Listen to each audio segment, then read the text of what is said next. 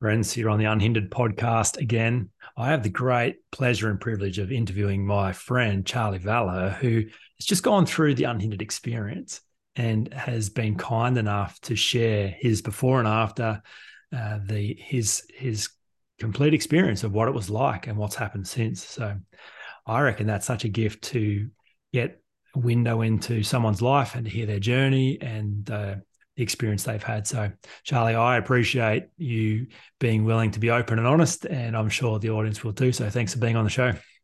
It's my absolute pleasure to be here, Jamin. I have enjoyed the experience immensely. And honestly, I felt a bit compelled to share, right? It's yeah, right. Sometimes, have you ever had someone ref, like give you a movie and you loved it so much, you're just like, I've got to tell people about this? yeah. Your work tends to have that effect on people. Yeah, nice. Oh, that's lovely to hear. And it was a real privilege to take you through the process. So, uh, I'd like to start with your experience, though, of the insecurity work before you decided, because, um, you know, we've had a bit to do with each other over the years before doing coaching, and I was fascinated to hear from you a couple of times. You're like, "Yeah, Jamin, I like what you're doing, but I never find your content really touch touch me. It doesn't actually seem that relevant to what I'm going through." So, I'd I'd love for you to reflect on why that was true for you and and and then perhaps what changed for you to find the stuff around insecurity relevant. It's a great question. So and this might just be me right? I can't say this is all people but for whatever reason when there's certain words that is used in your work so for example like insecurity where I had an idea of what insecurity is. It just turns out that that isn't at all what you think insecurity is. So mm-hmm. it's very difficult for me to go, or it was very difficult of like, you would say, oh, you know, Charley, it might be an insecurity you're dealing with. And then I'm like, what are you talking about? I don't have an insecurity problem, but really we're just not speaking the same language at all. And it's like, um, you know, the word like, uh, I'm going to butcher this in general, but even like when we look at different languages, is like, I can't, I think it's uh, Germans when they say nine, and it's like they like I think it's nine. Like you want nine yeah, of something, but it's actually no. Yeah. Right. Yeah. So that was a lot of the terminology I didn't connect with the deeper meanings of. So I dismissed it like naively and silly, or I'll say uh, negligently, because I probably missed out on a lot of the fruits that came from that. But where this kind of got interesting from my perspective is that originally I was introduced to your work by a guy called Matt Knight. I mean, Matt is someone that I um, I just love. I think he's a great human and he's again he well I'm say he's your biggest fan, but he might be your second biggest fan or third after there's probably a list building now. But um, I just always respected Matt so much that it's like I was like, there's something here because Matt is not silly. So I had this like little proof in my life, and then eventually like the penny dropped for me that I was like, oh crap, I I just didn't understand the terminology. And then once some of the terminology start to hit for me, I go, well, what else don't I understand here? And then I went and reread your first book mm. and uh, loved it and re fell in love with that book. I think it's exceptional. I know you will perhaps say some of your other books are your best, but that one certainly has uh, a very big soft spot for me. And then I went uh, into the Unhindered book, and the Unhindered book really started to speak to me both uh, because uh, it made sense to me now, but also my life circumstance had changed because years prior I didn't have the same challenges. It's so useful to hear that. And I, I had a, a client actually in a similar way have almost a resistance to my message, like it was an attack.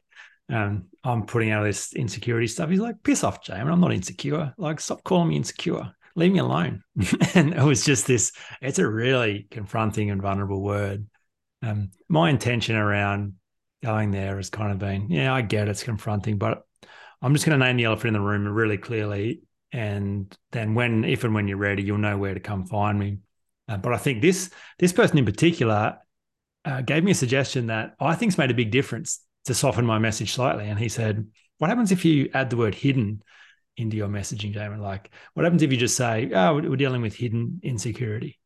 It's like hidden. Oh, okay, I don't think I'm insecure, but perhaps I'm missing something. Perhaps I haven't understood it. Perhaps there is something hiding that I can't see. That would be foolish if that is true, not to examine this a little more closely. Um, so, yeah, other people are like, yeah, I know I'm insecure. Yeah, great. Um, where's the medicine? How do we how do we solve this? But I think predominantly it's a really difficult on ramp into this work, and well, that's your high, skill. that's my skill. The difficult on ramp. Absolutely. Mm. I I wouldn't change it. Just to be clear, it was mm. in this circumstance uh, my view that needed to change, not other people's. It's yeah, what sure. I find really curious is when you can uh, come to the realization of what an insecurity is in this example and see that it is a lot of the pains or challenges that someone's dealing with are linked to that is when it becomes interesting, like really interesting. So uh, I, I kind of vote for keeping it. Great. I mean, your expertise in, in the marketing world, um, I find so fascinating. Um, one of the things that you said to me too early on was the difference between vitamins and painkillers in terms of the approach to marketing and messaging and what responds at what time. Um, can you explain that for the audience and how it applies to the insecurity work? I am still shocked how much of uh, marketing world is in personal development world. I really am. It's one of the things that is is very very interesting. Um, one of the principles I was taught early on in my marketing journey was that there's two ways to basically sell things. So there's vitamins and there's painkillers. So for a lot of people, the way they purchase is actually preventative, right? So they are the person that it's like you could very easily sell them a multivitamin so they don't get sick, mm. right? But for others, they will just ignore that and think that, well, I'm I'm not sick now. I don't need this. Why, why would I go through with it? That person will buy when they're in pain and they buy painkillers. The thing that's interesting is that the painkiller market is substantially bigger than the vitamin market. Like it's very, very heavily skewed towards that. So what we know as marketers is that when people are in pain and they're in discomfort, is that is the moment to capitalize on a solution that can solve that. I mean that in the most ethical way. It's just how humans work. Like no one calls a plumber to you know come and have a look at their sink and make sure it's not going to explode. But yeah. if there's water shooting over the house, yeah, so yeah. They, they want that person here and now. Yeah, that makes a lot of sense. And I would say predominantly people are calling me because they're in pain. Um, it's they've got to the end of themselves. They've tried everything they know, and they're suffering. And they they don't call me because it's awesome, and they're they're looking for a, a health check. Um, however, you describe your approach as a vitamin approach. You, when you read the book and explored this more keenly, it was like I think there's some value in examining this, even though I can't write, I can't see how it's costing me in this moment. Is that accurate? I would say it's accurate to a degree, but I'd love sure. to give it some more around that because there certainly was some challenge, right? It's just mm. that I was looking at it differently than most. So I think for some, and I won't ever put someone and say this is their life, but if someone's in a really challenging life situation, maybe their relationship is on the rocks, their business is tanking, whatever it is, right? They're not enjoying life, they can't connect with their kid. Like it's a very obvious pain they're trying to solve. Yep. I didn't have that. So mm-hmm. for me, the pain I actually had was that I'm like, is this it? Right? So I reached a level that I think some people would call is like the a level of success that many people aspire to. And for me, I didn't want to settle here. So I was actually trying to find solutions for that next level of growth. So it wasn't that there was anything inherently bad or wrong or pain created from the environment. But when I look forward on my life, I'm like, if this is like I'm or nearly 35, I'm 34 at the moment. But I'm like, if this is it till I'm 80, like that was that was horrific. Like I, I hated the idea that this would be all I ever achieved with my life.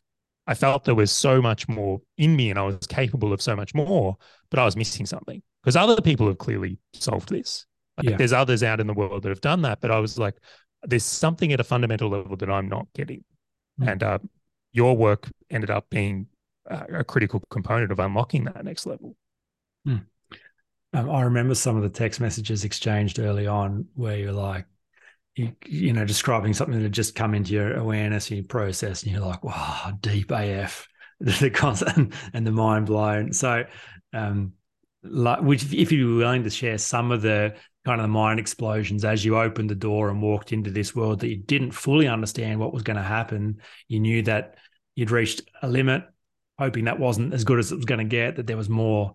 Um, and felt that unresolved insecurity could play a part in in this cap or this lid. Can you, yeah, can you explain the process of awareness and some of the early discoveries that really rocked your world? Yeah. So as I started to unpack and understand this world of insecurities and realizing that I actually had some, one of the first moments I had that like absolutely rocked me because it was very, very evident in my life at the time. I was actually trying to buy a house. Right now, this was a house in a very affluent suburb of Victoria, and it was an expensive house. Like this is a house that's in the. Well, I'll just say it was more than three million dollars. Mm. Right, it's a uh, quite an expensive house, and I'm I'm going through this work and looking at this insecurity, and the thing that just like shattered my world was the realization that I didn't even want the house. right, I wanted the house to actually cover an insecurity. I wanted it so that I could basically go to my mom and dad and go, "Hey, look, look how successful I am. I'm enough." Right? Look at this really expensive house I've been able to get. And what really rocked me was that how much time, energy, and effort I was willing to put into something that I didn't really want. And it just like I'm walking down the street uh, of this area looking at the houses, and I'm just like, I wonder if that person actually wanted the house. And then I'm looking at this, I couldn't get it out of my mind. And it hit me that for many, that's probably the reality. Like for many people in, uh, and not that the suburb matters, but this might just be buying a house in general, but particularly in aspirational areas, there's a status that comes with it that people get to present to others. And I had very much become aware of the idea that that's how many people run their life. And that was potentially a huge mistake where I could end up working my face off for years to pay for a $3 million house. For what? Mm. To hide an insecurity? That doesn't make any sense at all. Where now I don't even want the house. uh, it's a big deal. And one of the great challenges with that kind of awareness is the sunk cost bias, you know, where you've committed to a way of living, you've committed to a transactional model of life, and you're invested in it, and you you're down the road, and so then aborting that and going, well, one, then what does that mean about all this effort and energy I've put into getting what I thought I wanted if it all proves to be empty? So it is a it is a shattering kind of experience to deconstruct. I, I find it very troubling. Um, Catherine often says it to people. She feels the the compassion for clients more keenly than I do because I, you know, I'm I'm there in a really clean space. But she's like, oh, the poor darling's in the awareness phase. You know, ignorance is bliss. You're just living your life, doing your thing. You think you want the house, you're committed to it, you're earning money, and you assume it's going to make you happy. And then you're like, hang on a minute, I'm just aware of this strategy I'm running to cover an insecurity that I'm not enough. And I've thought if I can earn a certain amount and achieve a certain status, then then I'll get the enoughness from the world, especially my parents that I've always craved, and I'll be happy. And then you go, oh, that's not going to get me that but you haven't found an upgrade yet. You haven't gone, well, then how do I feel enough? Like, what's the what's the alternative? If this isn't it, how do I get what I really want? Like that is a really problematic place to sit in. And there's a lot of suffering. I got I got a few clients right in that place at the moment, the, the poor darlings. Um, what was that oh, like for you? Just kind of this before the alternate strategy came when you de- when you deconstructed the the one you're pursuing. What did that feel like? So the first element is freeing right? Because i'm looking at this of going wow i don't have to spend the next 35 years or whatever it is living this way. Like this is like i'm like i can actually have what i really want. I don't have to spend all this time and effort in that way. The second feeling though is the looking back at all the time and effort you've spent on things that you said you wanted that you actually didn't that were just part of this same game. Mm. so there is a bit of a like oh didn't like that. But I felt very uh, lucky to have caught it in my 30s and not my 60s. I think if I was deeper in it, there could be more regret on it. Where I, in my case, felt like well, still plenty of time ahead to not live that way. I'm all for it. Yeah, yeah, and and to be fair, you're ahead of the curve in terms of the readiness for change piece, which makes you slightly different than than the normal case. Um, you know, being 34 when you've done this work, most people are not ready until they're 40, and so therefore have a bit more sunk cost a bit more investment into pursuing the things that they didn't want. Therefore, uh, there's a little more to deconstruct. Um, I've got a few more on my list, though. I did make a list for this question. I knew this question was coming because I, I, think right, there were so many deep moments. So I'd just love to share a couple more. Thank the, you. The second one was the um, people work perfectly. Right, I'd, I'd, never, which was as in your book where you talk about the uh, doctor. Uh, is it Doctor Phil? I feel like it is Doctor Phil. Doctor Phil. Um, yeah where he's talking about where people come in in a victim uh, mentality and they won't change. And I, I just thought that was very interesting that when you dig a little bit deeper, the realization is that they get something out of it. So maybe it's support from a, a family member, or maybe it's like an excuse not to show up in the world a certain way, or whatever it is. So for me, I, I realized that in certain circumstances, there's things that I didn't like in my life that I felt like I had no choice or responsibility or ability to change. But really, secretly, as much as I hated admitting this, is I was getting something out of it. Yeah. Like I, uh, to use an example, there was things I was doing in my business that I didn't want to do. I really didn't want to do, but I felt very compelled to do them uh, to support my family. And like I got to feel like a hero at the end of the day, like, you know, I'm providing. And to when I realized that and it came to the awareness of it, is like it unlocked my ability to change in a bigger way. I've always been uh, very reasonable at change, but this just took it to a whole nother level because it, it allowed me to see more clearly where there are things where it's like I secretly don't want to change. Like I'm going to actually resist change. And when you can remove that, the ability to get rid of things in your life that you don't actually want to do becomes so much easier. So much easier. Yeah, I, I think that mm, that self deception of like, yeah, I'm I don't like this. Yeah, I'd I'd wish this was different. Yeah, I'd I'd change in a moment if I could, but I can't because I'm stuck and I'm I don't have a choice to step back and go, no, no, it, this thing's not holding on to you. You're holding on to it because it's meeting your needs and protecting your fears. Terribly offensive. I, I'm not sure there's a harder conversation to have, but but freeing because you're like, huh. Well, then now there's nothing in the way. Well, if I actually wanted to change this, well, now I could. I could see the transactions are at play. So yeah, uh, that is a big one and a fun oh, part me, of the process. Absolutely. Let me do one more at least, please. I know there's other please, things we probably want to discuss, but I. Um, so the other one was I I have a young son, uh, Jack, and um, what I didn't necessarily realize is when he came into this world, I set up a whole bunch of agreements with myself. Right. So he's there, and then all of a sudden, I've got all these rules on what it is to be a good parent or not a good parent. Mm. And a moment that hit me, and you said it so subtly in one of our coaching sessions, was like, Have you ever asked who set the agreements? And I hadn't. So what I'd been doing is, and the idea that uh, if, and I'll use a, a very like easy example to understand, I'd made up some rule that if I don't spend, let's say, an hour a day with my son, that I'm a bad dad. So it's like, you know, one hour and one minute, hero, you're a champion.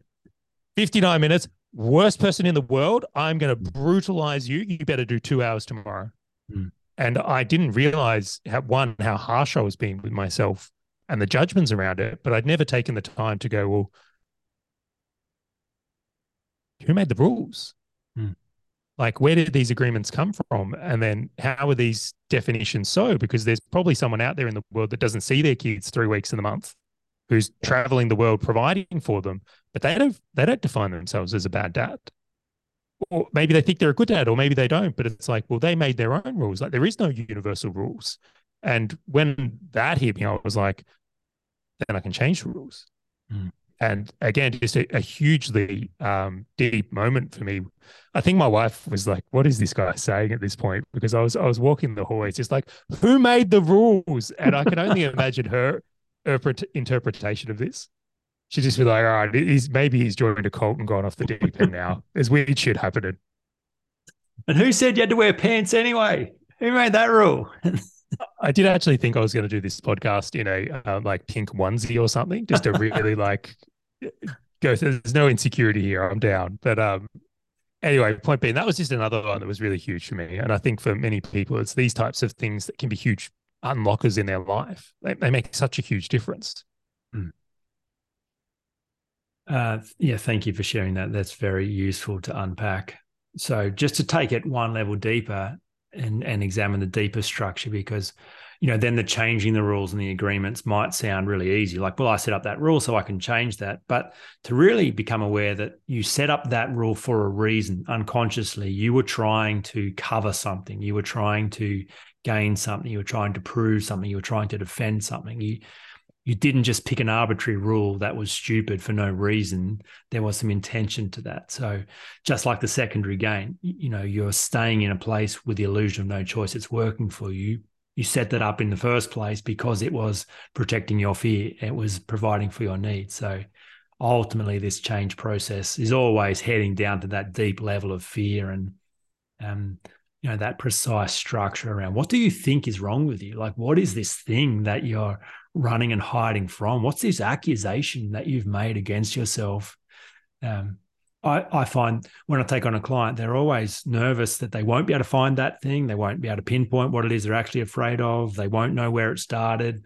Um, so your awareness around the origins of your limiting belief and and the structure of what did you think was wrong with you? Are you willing to share that process and what you discovered about yourself as the deeper structure driving all your strategy and agreements? Yeah, absolutely. And I could understand those types of thoughts around, you know, not being able to find the thing or will it work or all the rest of it, because I had those doubts myself. Mm. Um, but ultimately, I decided like the downside of trying it and doesn't work doesn't really match the upside of trying it. It could work. Like it's a very asymmetrical bet. Like if you try the process and it doesn't work, well, great, you can just move on and try something else. But if it does, well, then you've just won. Mm. So I, I, again, that's just the way I approached it here. So uh, to go the one level deeper than uh, some of these, and my articulation is still, I'm still working on this because it is a harder thing to explain. In a lot of cases, what was there is protecting the opinion of myself and what I thought of myself. So it's a, it's not being a bad dad; it's how I feel about being a bad dad for me, mm. right? It's how I was showing up in the world, and then ultimately under that was the revealing thought that, am I enough? Because I had built up an idea from childhood experiences that I wasn't enough. Like things that happened in my youth where I had described that and or had that experience and then ultimately set on a quest to prove that wrong when the reality was is that I made that up. So the deeper thing is that am I enough? I had been attempting to prove that in many ways. When things showed up in the world, whether it's fatherhood, business results, houses, whatever it is, whenever anything had the opinion to kind of reinforce and find proof of that, I would go after it. And when anything in the world had the chance to, I suppose, expose that I am not enough by those standards, I would, you know, find ways to shy away from it or get a uh, prove that isn't true in another way. Yeah. So useful to think about the energy that goes into proving proving that you are enough. The problem with that is if your foundational assumption is that you are not, then then nothing ever proves that you are. Like it's an endless quest with holes in it. Your bucket leaks every time you feel, oh, look, this made me feel enough. Yeah, but what if they know who I really am? What if I lose this thing I just gained?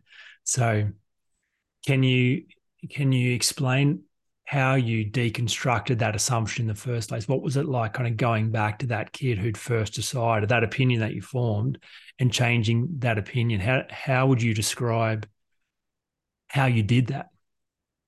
Eh, for me, this was a lot like the first time someone asked me to feel my feelings. I'm like, what do you mean? it's like I, I hadn't necessarily like thought about it in that way. So like the uh, I went to a uh, event many years ago and they were talking about feeling feelings and I really struggled with it because I th- and that might be a male thing, it might be a me thing. I'm not going to be here or there. But when I started uh, delving into this work, there was resistance in the initiation of like my views of what happened in the past are correct. What are you possibly talking about? Um, so it was quite difficult again, I wanted to be open minded to the idea because I was stuck and perceived that there was something here I don't know. So I'm like, I'm just going to start exploring it. I found it really difficult to find the past experiences initially. And then uh, what I've heard you mention and mention for others was eventually they they come back in a really, really strong way. And they did for me. So when I started thinking uh, more deeply around the question of like, what was, you know, the first time you remember feeling that you were not enough, I started to have some uh, different experiences from my youth. I, did. And then when I sat in them, uh, I realized that the perspective I was taking here is what you call the actor. So I was very much describing an experience that was happening to me um, and not necessarily re- uh, realizing that I was the one assigning meaning to it. Mm. So, uh, and I'll just share the story if you don't mind, if that's fine to make it easier. Thank you, Charley. Yeah. Totally. I'm trying to describe it, and I'm like, this would just be an easier approach. So, one one of the things uh, in my family, my my father was actually a very good footballer, um, very good, and this is AFL for no confusion. Um, so when I was growing up, like I wanted to play footy to be like dad. I make, and I suspect this is not uncommon for many others as well. However, terrible at football. Um, it's just not something that naturally came to me. Now, a game would happen. So on a Saturday, I'd play terribly. Um, but I really wanted to be good at this. It was very important to me be, to be good at this, to like, you know, show dad that I'm enough. And what would happen on the drive home is dad would, I think in good meaning, give me tips and suggestions on, you know, oh, you could have done this, or we'll have to practice that, or, uh, you know, next time when this happens, you could do this. And like he's probably trying to give well meaning advice so that I can improve and get a better result. Like he wants to see his son win. Mm. But the way I took that was, you're shit. You're not enough. Can't believe you didn't do this. And I would just feel absolutely terrible after every game. Mm. And I was just like, well, I'm, I'm just not enough. And like this would happen week on week on week on week. And it cemented the idea and then and there for me that, that that's where it came from. Like that's where my initial memory was. Now, I, even in the way I've told that story, I've even offered his perspective that could suggest my interpretation of events isn't correct. But when I looked at that, I, I realized that the only thing I remembered was the basically dad saying, You did terribly. And I've come to realize that that's probably not what happened. And not only that, is that for dad, right, he was a, a very good footballer. Maybe he was dealing with his own insecurities of he was a champion, but his son is not. Like I've often thought about this one as well from like, you know, Jack's perspective is if, you know, or when you look at like Michael Jordan or Tiger Woods, like if their kids don't live up to the level in a sport, what it must be like for them to confront that their children may not be the champions they are, that it's not in the DNA. yeah. And which again, take take from it from what you will, but it's like maybe dad was feeling compelled to level me up because he didn't like the idea of having a son who wasn't good at football. Mm. And again, it all could have been well meaning. But for me, that set off a series of events that had me going to prove I am enough. Mm. So now it's, you know, every house I want to buy is to show, don't worry, dad, I'm shit at footy, but, you know, I'm really good at making money. Yeah, right. I'm terrible at football, but I actually did make it to state level in basketball. I'm actually quite a good athlete, believe it or not. That story may have you believe I'm terrible at sports, but it's not. It's just for whatever reason, f- football didn't work for me. Not, not, not in my nature. But um, it's I again for like a moment that just blew me away. It's like I can't believe that moment sitting in the back of a Mitsubishi. Uh, was it? What's their Ute? It's not. It's the Triton, the Mitsubishi Triton, in white with uh, Mitsubishi written on the back, has set me off on a quest where I was then willing to spend years of my life chasing a house or uh, achieving a level of success. So that was that was again mind bending for me. I love that you said it was hard to find that in the first place. There was some resistance to this idea. That that's really common. One of the big resistances I find is people assume that they don't have a right to have a negative defining moment. They're like, I don't know, I kind of had a happy childhood and it would it would feel inappropriate to complain about it. My parents did well enough. Like there's plenty of people who had worse than me. So for me to have something that I point to as a reason why I can't kind of feels like a cop out. Um, I wasn't abused. I was always fed. So, um, but that doesn't pay any credit to the fact that when you're a kid, you've only got your experience and it's all catastrophic. It's all big. It's it's everything is is complex. And so sitting in a white old Mitsubishi Triton, coming home from footy, having some tips on how you can improve. That's it. That's enough. Kids like, my goodness, no, I bet no one else's dad's doing this. Everyone else's dad's taking out to Macca's, celebrating how good they were. My dad's telling me what I didn't do right. Huh, look at this. I'm I'm just not good at this, and it's the one thing that I need to be good at. Um, so what does that mean about me? Look at that, not enough. And and so as soon as you're open to the idea that yeah, with with 100% certainty, some point change your life, then you can kind of relax into going, cool. Well, now my unconscious can just bring up the thing, the moment where I had that first realization, as innocuous as it may have seemed, it was profound and life changing. In the back of a Mitsubishi Triton, your life changed. Well, you Incredible. used an example that was like helped so much, which is like, uh, if you do have young kids, you'll get this. Like I, I uh, was in the supermarket the other day. I kid you not, the story you tell all the time, and I wouldn't get Jack a donut. Yeah, and it was world ending. Yeah, right? So, you, like the moment itself and the severity of the interpretation are no way linked. Like you didn't have to get beaten for it to be a experience that warrants this type of inflection point in your life, and that was something that, again, really helped me in the understanding of that. But the next component of it, like if you if you can truly have that moment, the best thing that comes from it is you go, what else is there? Mm-hmm. Like what else have I come to believe um, in in a situation that's then set me off from here, and suddenly everything's up for grabs. Like the second moments of realization are much easier than the first. Yeah, and it flicks a switch, which I noticed for you too. So there's early resistance. I don't know what I'm going to find. Will I find anything? This is hard. And then you find something and you're like, oh my goodness, I just discovered a misunderstanding. And when I pursue that misunderstanding, it gives me more of what I want. It opens my world, it enlarges my possibilities. Then you're like, that was good. I wonder what else I could find. And then you're off and you've now you've linked pleasure to awareness rather than pain, which is most people's experience. And like, great, then let's deconstruct this whole thing. Let's pull it apart to its smallest moving parts. How did I be me? How did I define myself? What did I tie myself to? What agreements? What rules? They're all up for grabs. Let's build this thing properly as an adult. And this is where it gets fun. Mm. Uh, this is where there's an excitement around it because you've you've just unlocked so much potential to do things. Oh, I lie. That part of going through prior experiences and really deconstructing, not not the most enjoyable part of the process. Actually, I'd just say it's the worst.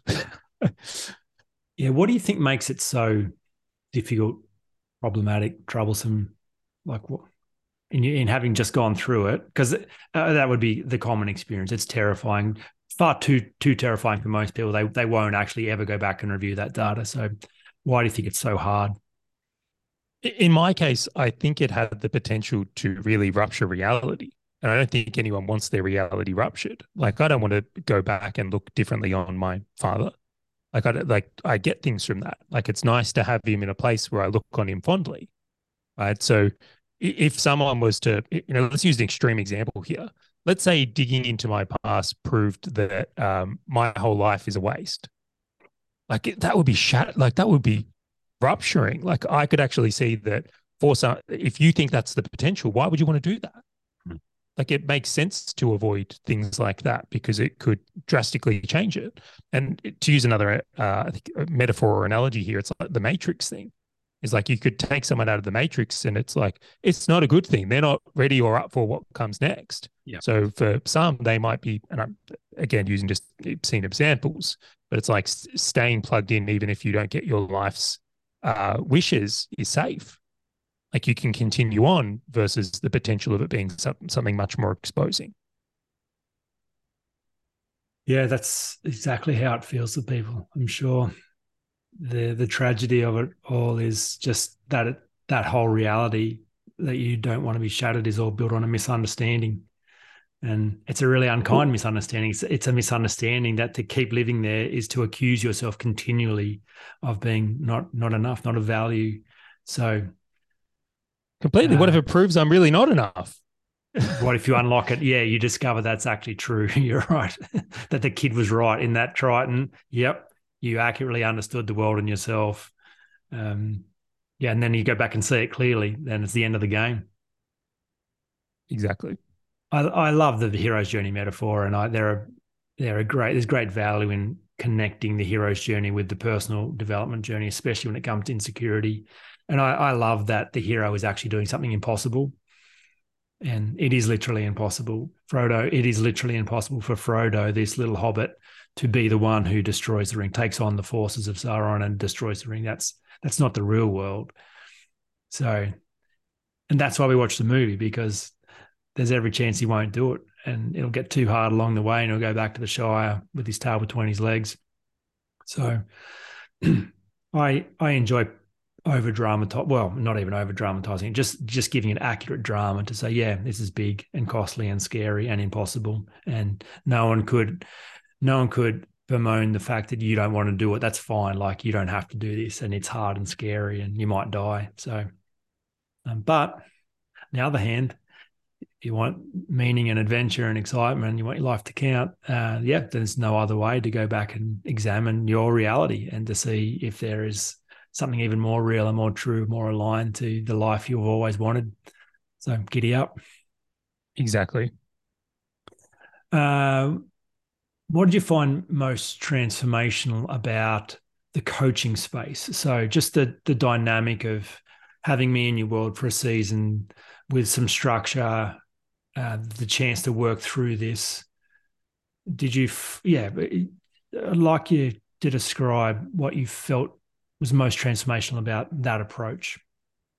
Yeah, there was a few elements I, I really thought were just awesome. So number one is the idea of a space where you use the terminology you don't care. I, I don't necessarily agree with that. I think you care a little bit, but um, it's the idea that you can say anything and there's no judgment here. Mm. Uh, this is a, a safe space where you can say anything. And I definitely don't have that in my life outside of that. And I think most people don't. Or maybe they do. I, I won't put it on everyone else. But for me, a place where there was no judgment to do this work made a huge difference. And then the second part of it is I had doubt for me that I would be able to do this process. So having someone there that you can talk to about it to make sure you're on track or get some response from as you go through it because it can be quite intense at times or you can easily as i did like lead yourself in a bit of a wrong direction and to be able to have it pulled back so uh, again it's like I, I, realized at one point is like I, I, just like made up a story uh, and i was like instead of dealing with the opinion of myself and you flagged that really well on in the journey i was like i tricked myself into it again mm-hmm. i like i found something and then made up a story not to have to deal with it yeah. i was like ah so the combination of those two things of like safe space and then reassurance of being on track for myself made it um, in- incredible. Uh, the idea of there's no risk of failure, like, mm-hmm. and the idea that you can complete something or get the gain from it just really worked. I also quite liked the frequency. I felt like the frequency of communication was uh, right for me because in, in the earlier parts of this podcast is like every week I'm like, getting smashed by something new. I'm like, oh my god, all these how everyone in this suburb they, they haven't dealt with their insecurities, right? They're all just trying to prove to mum and dad they're enough. I'm like, this is like blowing my world away. And then the next week it's like, Jack, I made the agreements. so it's like it's uh, a process of like every week it's like a huge thing happening in my world, and uh, having some grounding and space to communicate on that enhanced it. It made it digestible where it would have been easy to miss things within it that I think were the real fruits and ongoing things. So the explanations, examples, uh, and things that were shared in those calls was phenomenal. Hmm. That's useful to hear. Um, like you mentioned, fruit just then, I'd be fascinated by what you feel has been the lasting fruit, having updated your agreements, having changed your opinions, having moved out of being an actor and positioned yourself as a storyteller and improved your map of the world. What what has changed since doing the coaching? It's a really great question. I love that one. So for me, I would almost say that the way I've, I've tried to explain this to my wife a few times, um, it's like my taste has changed. It's uh, and I don't think well everyone's taste change. Like who, when they're a young kid, really loves avocados, but for whatever mm. reason, in your twenties, they're amazing. Um, again, that's just me, but I felt that. Uh, so my way of coming up in the world or experiencing the world, it's like I taste it differently now. I see it differently. And when uh, things happen now and you don't react the same, it's it's very like different in a really good way. So for myself, it's like if I want to change something in my world now, and I go, oh, but I'm like, no, but you know, there's no but, right? It's like you always have 100% choice and 100% responsibility. It's like, well, why are you resisting this change? Mm. Or why have you not followed through on something you've done? It's been really, really impactful and powerful for being able to make change. So, in the last two months of the program, what I really noticed is that my ability to make change in areas of my life is just like enhanced in a really big way, huge way.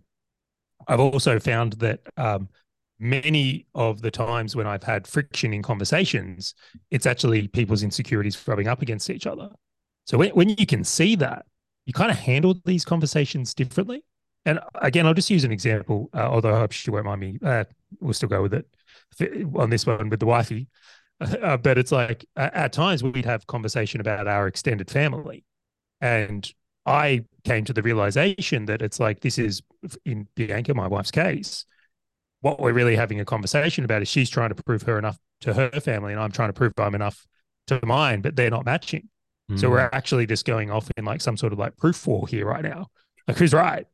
And when you're able to uh, see that and have a meaningful conversation with someone else around that, I found that in my relationship at home, it's actually been a really big enhancer as well. Right. So the once you can see it in yourself and you start to see some of this appearance in others, the way you get to kind of operate in the world comes through in a different way also, which is just hugely powerful. Um, I'd also say that one of the things is, uh, if you can imagine the ex- experience I was having with my son before, where it's like it was it was actually quite brutal. I actually look, I was not kind to myself prior in any way. Like I was putting a lot of uh, pressure and stress and like just grinding it. Like I was like the David Goggins of dating. like it was just ridiculous. but it's like I look at it now and it's like I'm so much happier in the arrangement I have there. Like the rules I've made and how that's done. Like we made a Duplo house last night, Jeremy. It was ridiculous. I saw that on amazing. your story. It looks so cool. It was, it was, fantastic. Where I don't think I necessarily would have been able to make those changes uh, previously or have that lasting in my life. Um, I, I, could go on and on. It's like how much uh, how much time we got here, but there's been business change and relationships in business that have changed for me in a really meaningful way. Um, mm. I'd wanted to play golf for years, mm. like years. I've been wanting to play golf, but I never felt like I had the time. I'd always been like, no, got to work and provide for the family, got to be a good dad, right? Got to, you know, all these gotters. And um, I, I, realized that it, this was something that I wanted to change in my life to the point where I like I play golf on Monday and Friday afternoons now, and like I don't feel guilty about it when I do, where previously I did. So it's on many levels. And again, I know some of these will feel like they're not connected. It's like, you know, Charley, how is the conversations with your partner, the relationship with your son, your business, and playing golf all linked? But they are. Mm-hmm. They really are in a big way. So doing this work and realizing many of the things linked to opinions of myself and trying to prove enough were that's how they were appearing in my world. And I'm still surprised by the other areas it unpacks. That's extraordinary. The golf one, I remember I remember watching you post a few stories and share some images about the first time like, I'm gonna play golf and and you noticed that there was no guilt um, so, you know, the structure of upgrading from discipline to permission, which is what I'm writing about at the moment. Can you describe the feeling of permission to go play golf and what it was like to notice yourself playing golf and to, to look inside and go, huh, I, I'm not feeling guilty. I don't feel like I should be doing something else. I don't really care what others think, whether I should be doing this or not. I have permission to play golf as part of the holistic experience of me being me and it all belongs this does connect to parenting to marriage to business uh, yeah what that that permission piece can you describe how that upgrade felt for you I, I'll tell it in two parts. I'd actually tried to play golf maybe two years earlier. And every time I played golf in that experience, I felt an immense amount of guilt. So there was very specific, like, uh, provider was huge for me. Like I felt like, why are you playing golf? You should be providing for your family right now. And any second you don't spend doing that, you're, you know, just the worst person in the world. That's the agreement I'd made mm. um, in a really huge way. And particularly, and then the other side of that was the guilt for time with my son. So there was layers for this. And what would happen is I would go to golf and just like rush, try to get the game done quickly so I can get home. And if for anyone who's played golf, that's probably the worst idea in the world. Mm you don't score well or play well or even enjoy the experience. I realized they weren't enjoyable experiences. Like I was going out there and just basically being cruel to myself on a golf course, feeling guilty about it and coming back home and then eventually quit because I didn't like that pain. Where the experience after, like once I'd done some of this work, is like I'd go play golf, have an amazing time, and actually come home in a glorious state. And then I was actually a better dad, a better business owner, a better partner and it was the idea that you know well actually golf's actually really good for these areas of my life. So the the way i'm now enjoying the experience the way i'm showing up the way i'm having fun with it was creating a very very different set of results like incredible set of results where i'm, I'm going out there and going well hold up i almost need to go to golf if anything else is going to function in my life that might yeah. be a touch of an exaggeration but i'll still run yeah, with yeah. it and use it in the home uh, if Bianca does listen to this, I probably will need some golfing after this. But anyway, uh, the, the the point I make there is like that's the different of the experience. That's the in moment feelings that are different.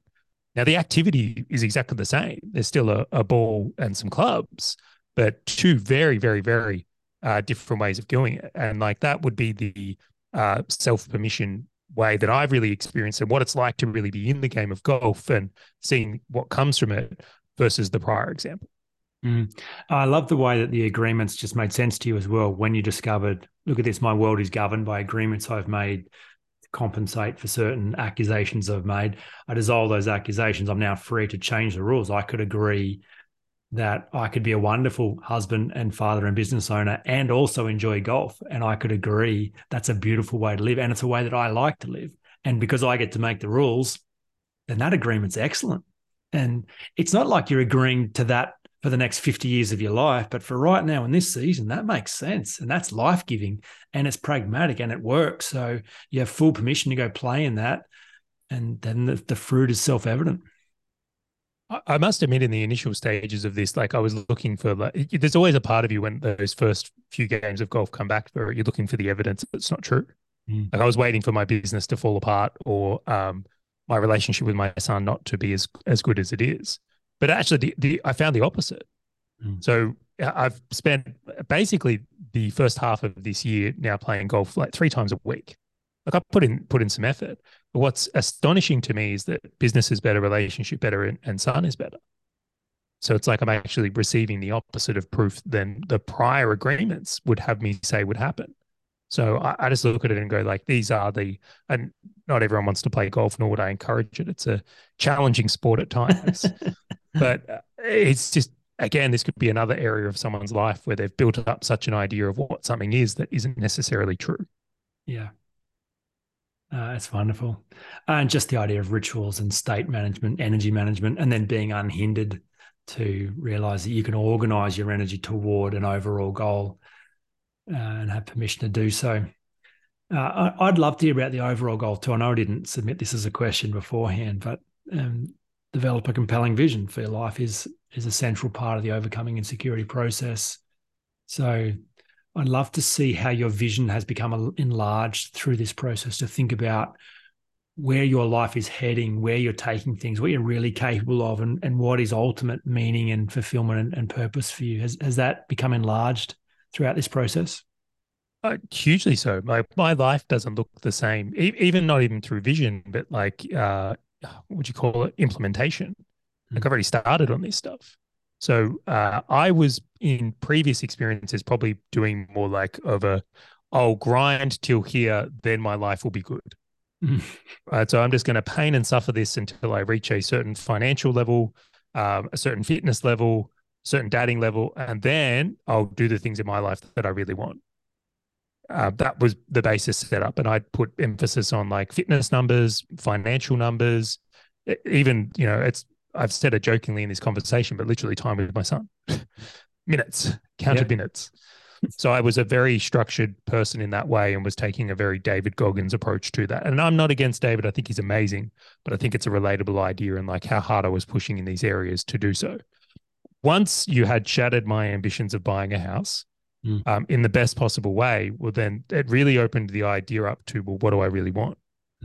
because and um, what was funny the first time I did it, I would write under I would write something, and then under it I would write, "Do you really want this, or is it for someone else?" Mm. Because I, I would have to second question it now because I, would so easily fooled myself for many years that I wanted this ridiculous house. So I, I went through that process and I started to think about like, what did I want my life to exist as? Right? How did I want to live? What did I want to be doing? And I made this list of like uh, lifestyle basically. So I said, oh, you know, Monday to Friday, this is what I want it to be this is how much work and i started uh, and the type of work and all these things and essentially like one by one i just began um, implementing it in my life. So a big one for me is i hadn't done a lot of travel. I'd actually really like closed up my world to travel because i was so in the thick of achieving to try and get to this someday um, where now i'm someone who like goes away every month. Um, i've just gotten back. Well i love it The golf's made it into this so, for so many reasons i will say. But I've done like three golfing uh, extended trips this year. I've also done like several family extended trips this year. Um, I've also gone to business retreats and masterminds several times this year and incorporated that where I never would have done that before. So, like getting to be involved in those things and experience travel in a really meaningful way was huge. Mm. Um, I changed the working hours um, and balanced that with like fun and enjoyment in a really huge way, um, which has been massive for me. Um, cooking has been another thing I, have really introduced, and if anyone sees my socials, that is a particular obsession of mine at the moment. Um, but that's fine. Uh, the uh, the idea of like enforcing these and expanding into them has just been huge. So across the last six months, it hasn't just been about like developing a vision of going, you know, this is where I want to be financially. These are the types of things uh, that I want to do. It's been about the implementation of that, and I've actually been able to do it. And now what I find is I'm refining and growing that to more things and more places that I want to be. And with this toolkit, I, I seem to be more capable of uh, making those changes in my life. I seem to be very uh, good at being able to develop things I want to do and go after it in a more meaningful way. Brilliant. Uh, so cool to hear. But I, I know that like these changes aren't all rainbows and fairy bread. And I remember you talking about you, like you track data at the best of times, and so you're you're constantly frothing over data of some description, particularly health related. And there's one time you showed me the data on your watch for a week where we were diving into deconstructing the story, and you compared it to a week of full training, even though you hadn't done any training. All your numbers, you know, don't, you were. Don't you find that amazing? Just to oh, give context to people, um, I, like I trained pretty hard in my time in endurance sports and cycling and all the rest. I, I was blown away to think that a week where you might spend 20 hours on a bike, like pushing yourself to see the capacity of your heart could look the same in your numbers as doing a week of intense coaching when there's yeah. no there's no physical element in the same way. like I was walking, but I wasn't doing anything like that. Mm. Oh, it's exhausting. And I think it's just about energy because all your best energy is being directed to prove and defend the deep fear. And so to force your way in there and go against your instincts to go, I'm going to go have a look at this and go and examine this. And the fear of what if I prove that it's true? Yeah. And I'm going to go ahead anyway. Um, that's a lot of energy being directed there and that healing energy bringing back to yourself. Um, so that's a cost involved in the process that's often un- underestimated.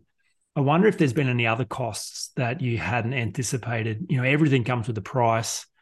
Um, you know, have you noticed that it's changed your tolerance for certain things that previously you were fine with? Have you noticed that there are certain people in your world who maybe get threatened by growth or who now find you less relatable? Or has it has there been any unexpected costs to the growth journey that you've been on? Yeah. So uh, one of the things you, you mentioned that I, I, would just like to address, like I wanted to change up my lifestyle quite a bit, and I underestimated the energy involvements in some of it. So I've mentioned that I wanted to do more travel and get away.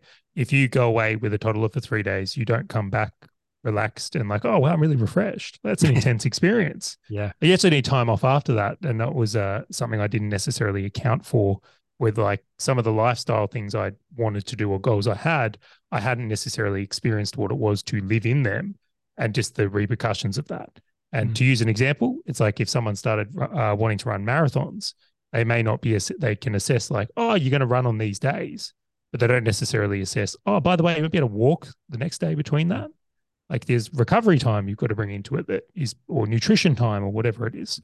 Um, to answer your question, uh, what has been fascinating to me is that some people uh, in what I've got to describe this in a way I think will be digestible.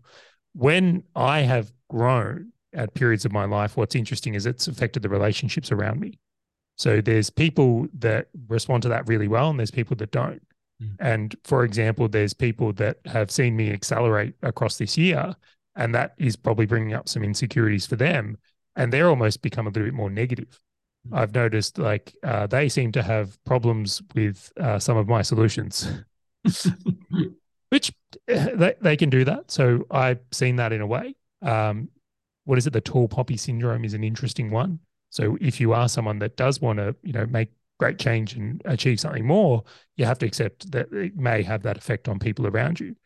The other side of it, though, is there's been this really uh, interesting impact where it's developed some enhanced connection and deeper meaning with people in my life. So, uh, I mean, my wife and I had a pretty strong connection as it is, but for us to have some of these conversations about our insecurities and where they play out in our own lives has really helped us get to know and understand each other at a, a deeper level so we can be a more effective team. Mm. Um, in business, um, I'm very fortunate that I actually get to work with one of my best friends as well. So I um, uh, Grant is his name, and he may listen to this. But some of the conversations we've had have enhanced our relationship and our ability to work together in a really um, more impactful way. So I have been surprised by the uh, connections it's built with some people, like significantly enhanced. I feel like we've well, leveled up in a huge way. Yeah, I saw you post something on your socials in the last week or so where you had a dinner party of some description, and just the the depth of conversation that you described having and the the beauty of that, um, all off the back of coming in relaxed and present. So, you know, to speak to that increased connection, that must be really lovely to see. Can I can I share one funny thing? On my vision for my life was like, I why am I not going out and having dinner once a month with people that are doing awesome shit? Mm. Like, how is that not a criteria of my life? Mm. I live in one of the best food cities of the world. Yeah. And I'm not doing this. Mm. That was one of those dinners. That was on the vision. So I come to one of your dinners. They're pretty We're epic, down. I will say. you, I have an open invite at any time for you, Jay. But you right, can, right. you're welcome at one of our trip. dinners.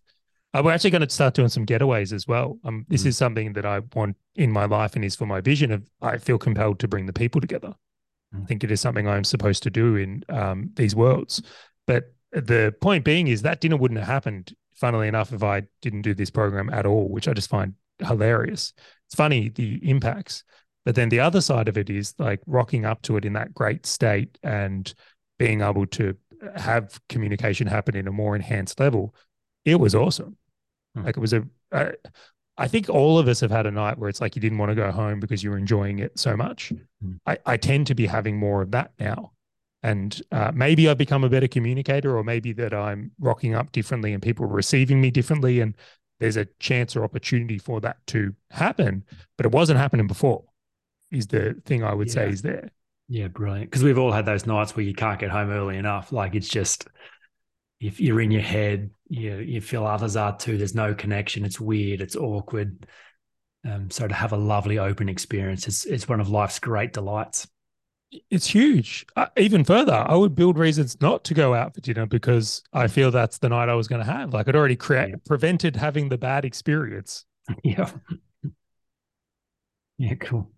Um, oh, this has been so cool. What's what's next for you? Let's let's wrap it up. Can you um, where where are you heading? you've you've said some of your dreams and visions. Is there anything else around what's happening next for you? Well, I'm done. I'm just going to relax now. No shit. No.